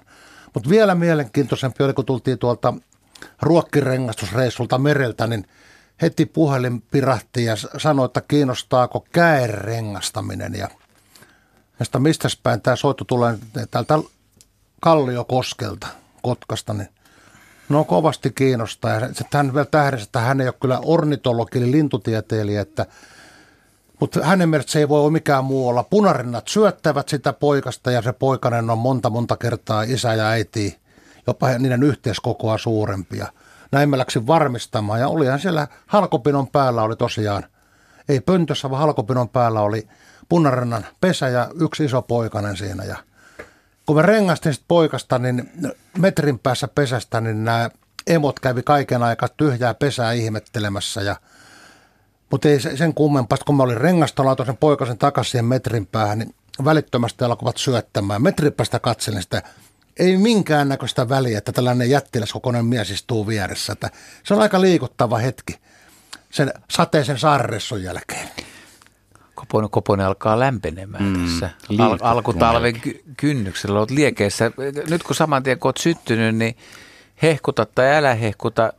Me ei tiedetä, mutta se, se tiedetään, että sä oot pähkinänakkeli monta vuotta yrittänyt. Niin Miten se tämä vuosi nyt meni sitten? No se oli nyt täyttymys, että silloin tosiaan aikanaan yritti siihen eh, ensimmäiseen, oliko se nyt Paluu luontoon se sarjan nimi ole vai, vai mikä se joku, no, joku tällainen se kuitenkin niin. oli, tota, missä Minna ja Kimmo sitä oli juontamassa ja vietti asutulle reviirille Mansikka Lahteen Kotkansaarelle puistolaan ja Siinä oli nimittäin kolme kertaa epäonnistunut luonnonkolossa pähkinänakkeli. Ne pantiin viereiseen puun hyvä pönttö ja pähkinänakkeli heti istui siihen. Sen, sen pönttöä kun muuraamaan yläreunaa ja ja näin poispäin. Mutta sitten tulikin karkottaja, joka antoi sille kyytiin. Eli tuli kottarainen ja sen antoi sille nakkille kyyti ja nakutti ne savet pois ja pesi siinä. Ja tämän piti mennä taas sinne lahoon, haapakoloon, missä se neljännen kerran peräkkäin epäonnistui. Tässä ei tullut mitään. No sitten pari tyhjää vuotta, viivon oli pari yritystä, mutta ei tuottanut vielä tuloksia. Mutta sitten kun tuli tämä mun Kotkaan äh, projekti Miljoona linnunpönttöä äh, kampanjaan liittyen, eli Kymmilinan muurien sisäpuolen pöntötys 100 pönttöä, 15 erilaista pönttötyyppiä, niin sinne laitettiin kaksi pähkinänakkelin pönttöä ja hyvätten pudonnut tikkalta puusta, kun mä avasin kannen. Mä kyllä aavistin, kun alkoi evot tirsemään jo aikaisemmin, että kaksi poikastahan siellä oli ja Kyllä se oli, kun, niin kuin, niin kuin pikkupoika saanut jouluna jonkun toivomansa lahjalta. Kyllä se ihan valtava tunneryöppö tuli sen jälkeen. Se on pakko myöntää. Onneksi olkoon. Kiitos. sen riemua. Sesko ihan kä- kädestä sanoa. No, kiito, kiitoksia. No. No, Ur- Urpohan liikuttuu täällä Joo. tiskin takana ihan Vähemmästä, vähemmästäkin. No niin, meillä on vielä mm, semmoinen 12 minsaa aikaa ja osan siitä me käytämme Matin kanssa. Matti soittaa meille Lapualta. Terve. Terve. Mä sanoisin tästä tuota, että tuo peltosirkku on lisääntynyt täällä pesinnät tässä kahtena vuonna. Se ja on iloinen uutinen. Kivitasku on hävinnyt. Sitä ei ole 15-20 vuoteen näkynyt ollenkaan. Onko se oikein tullut peltosirkun pesä vastaan vai? vai no vai... kyllä niitä on tässä pyörii tässä kato ympäristö. Joo, joo, että pystyy... Ruokaa on tässä päivittäin. Aivan. Ja sitten on tuota punatulkku pyörii tässä ja Järri Peippo on pyörinyt tässä ja... No niin. Mielenkiintoisia lajeja. Tämä peltosirkko on kyllä semmoinen, että... Joo. Onko... Tässä, kun vuosien myötä useampia pesiä ojareunolta löytänyt näitä peltosirkkuja. Mettäreunaojan varresta löytyy, pärähtää yhtäkkiä ilmahan neljä munaa harmahtavaa pientä munaa siellä. Ja... Onko siinä sellaista mahdollisuutta olemassa, että olisi kysymyksessä kuitenkin keltasirkku? Ei. Ahaa. Tämä on peltosirkku. No niin, että sen verran... Lain... Mä tosiaan tunnen, kato tämän linnun, katon, kun mä lintukirjasta katson nämä aina heti, kun mä tuota pongaan nämä pois. No niin. Tulee toukokuu alkupuolella ja lähtee... Alkupuolella siinä tulee. Ja lähtee sitten, tota, nyt on jo no. pitkällä etelässä tällä hetkellä. Näin, no, ja aika varahin poistuu. Joo. No se on mielenkiintoista, kerta kaikkia mielenkiintoista. No, se on kuitenkin hyvä uutinen, koska kaikkialta muualta on tullut tuosta lajista. Ja niin... sitten kelta västäräkki on pyörinyt täällä ja... Sekin alkaa olla monella paikalla jo aika harvinainen lintu. Joo. Ja okay. Västäräkki on tuossa oikein niin kuin kartano vahtina tosiaan, kato se tulo ja määrättyyn kolohon tuossa navetan seinässä pesiin. Se on oh. ovella kuule kyylättävä se västäräkki, minä se pesä on. Se on totta. Mutta kyllä se sen itse paljastaa, minne se sen pesän Joo. pitää. Sillä kun on nokka täys ruokaa ja se varottelee eikä halua paljastaa pesäpaikkaa, niin sille pitää aina hienotunteisesti kääntää selkä. Ja sen jälkeen se livahtaa pesään ja, ja alkaa kuulua poikasten tirinä. Että se, se, on kyllä, se on, pitää kyllä paikkansa. Se on... Ei, se on tosiaan, kato tuota, meillä on siinä ollut auto siinä edes ja se sinne auton katolle menee ja siitä sitten hyppää sinne maahan ja sieltä kävelee sieltä sama seinäsakoon. No niin. Kato, kun mä näin justiin sen sinne seinäsakoon, minkä se pitää mennä. Aivan. No se on. Ja sitten leikkuupuimurin viljaputki on taas se paikka. No Pää. niin. Aivan. Hienoa, No kiitoksia. nämä on positiivisia uutisia Joo, nämäkin. on Nimenomaan. Ja sitten meillä on rutku. mä, mä tein puulaton varo tuohon ja lapikoneella rupesin päättämään puita. Mä te, se tippilaasi. Mutta kyllä se sitkiästi se muuten hautoo pesänsä. No niin. Mä Ojalasepolle toimitin tästä, niin meidän pitää toria, tose, todella ottaa tämä populaatio ylää Ojalasepon kanssa. Se tuo kihlajaiset pistämään sen nilikkoihin. No Mikä niin. populaatio tässä pyörii? Tulooko samat tänne, Mm-hmm. Pennut? Niin. Jotta meneekö ne muualle? Aikuista, ai, Pannaan, hili, pannaan hillut pojille kinttuun, mm. niin niitä Se- on mukava selvii katsoa. arvotus. Hmm. Ei tarvitse panna arvaamalla. Nimenomaan. Kiitoksia Matti soitosta. Tämä oli hauska, hauska tarina. Mutta ei vielä kuitenkaan viimeinen tähän lähetykseen. Veikkaisin, että meillä on vielä, vielä tuota tarjolla jotakin mukavaa. Tämä tuli aika hassu kuva, tämä ei liity suomalaisiin lintuihin, mutta jo- joku on laittanut telkänpöntön kotiin, jossa pesi sitten tota, mitä nämä, nämä on? Nämä on, siis nämä on jotain papukaijoja. Aika hämmentävä. No joo. kuulostaa tutulta. Joo, jotakin ka- kakaduja täällä, täällä pöntössä. Ja sitä paitsi tässähän lukeekin nyt, että nämä on Urpon tekemä telkänpönttö ja siellä asuu Tanimbarin kakadot, Rollo ja Laki. Kyllä. Terveisiä lähettää Olli. Kiitoksia. Ja aika hieno kuva. Jos, jos olisi niin kuin luonnossa toi juttu, niin en uskoisi. Hei, noin vesilinnut on vähän vielä huonosti. Hahkasta on puhuttu, mutta onko telkästä ja isokoskelosta ja sinisorasta liemälti mainittu? Joo, sinisorasta ei ole puhuttu. ja se- Veikka, että sinisorsalla meni aika huonosti pesintä, mutta kyllä Telkällä ja Isokoskella ainakin mun alueella, mulla on pönttöjä paljon, niin erittäin hyvä pesimistulos. Mutta nämä sinisorsa ja, ja että nämä, mitkä on niin kuin lapasorsa ja jouhisorsa, harmaasorsa, mitkä pesi ihan heinikossa ja muuta, niin varmaan oli vaikeuksia tänä vuonna pesimisen suhteen. Otetaanko viimeinen puhelu? Ja Joo, tämä on varmaan, varmaan viimeinen puhelu. Ja Tampereen suuntaan yhdistetään, siellä on Heimo. Tere. Joo. Terve. No niin, ole hyvä. Täällä Ole, ollaan. kerro vaan. Joo, kiitos.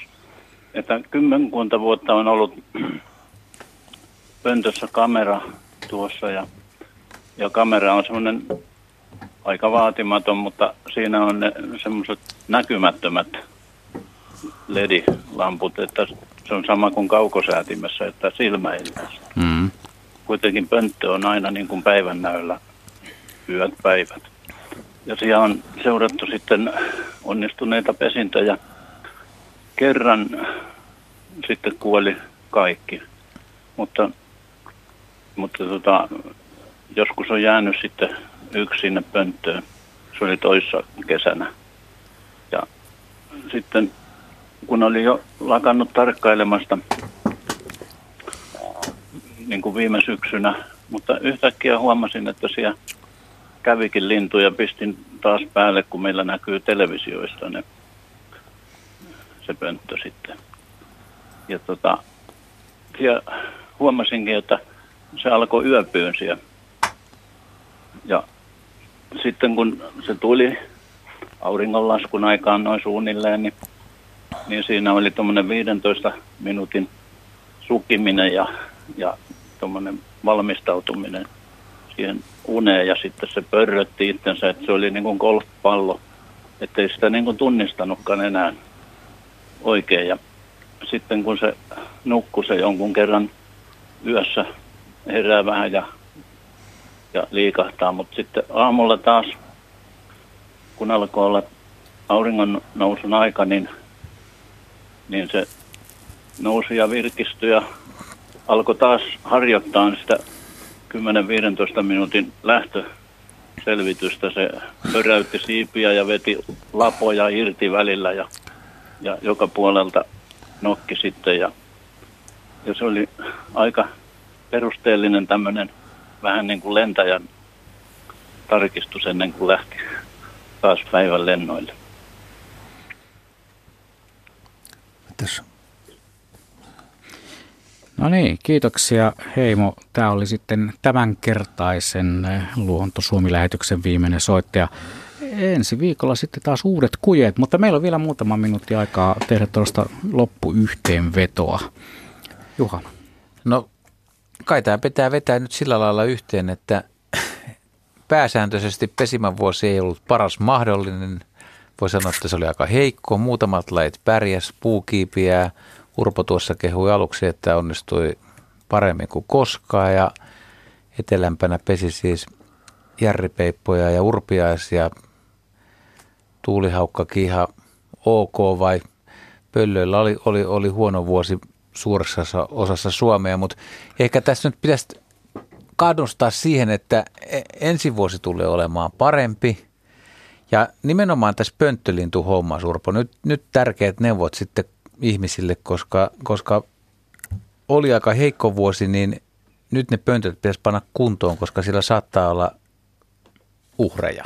Joo, raatoja. Ja, joo, nimenomaan jos siellä on raatoja kuolleita poikasi, niin ehdottomasti pitäisi kurkkaa jo nyt ennen talven tuloa sinne ja puhdistaa se. Muutenhan voidaan tuossa helmen maaliskuusta asia tehdä. Ja tosiaan nyt kun se miljoonaa linnunpönttöä kampanja, se pönttö on tehty tai useampia tai ripustettu, niin otetaan nyt yhdessä vastuu ja pidetään se pönttö pesimiskuntoisena niin, niin kauan kuin se pönttö pysyy siellä puussa, että ei unohdeta sitä pönttöä tämän kampanjan jälkeen, vaan se jatkumu, jatkuvuus tarkoittaa, eli jatkumo tarkoittaa tällä ta- tavalla, että pitää isännän tai emännän huolehtia tästä kiinteistöstä. Ei se muuten palvele lintua.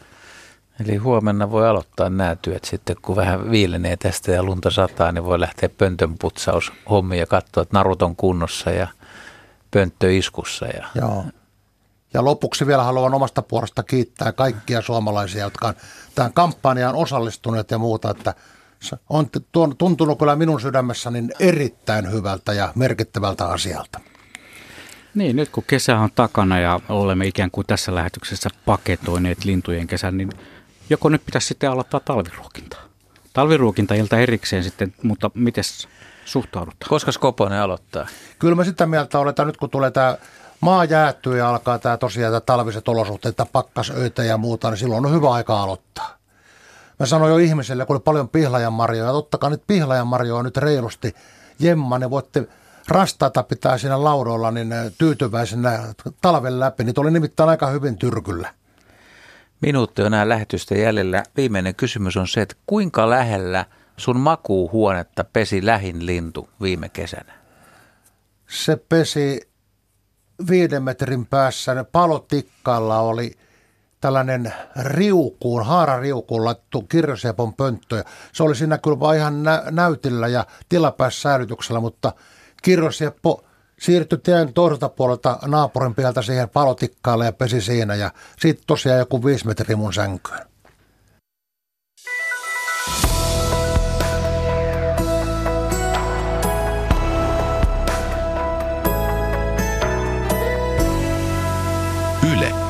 Radio Suomi.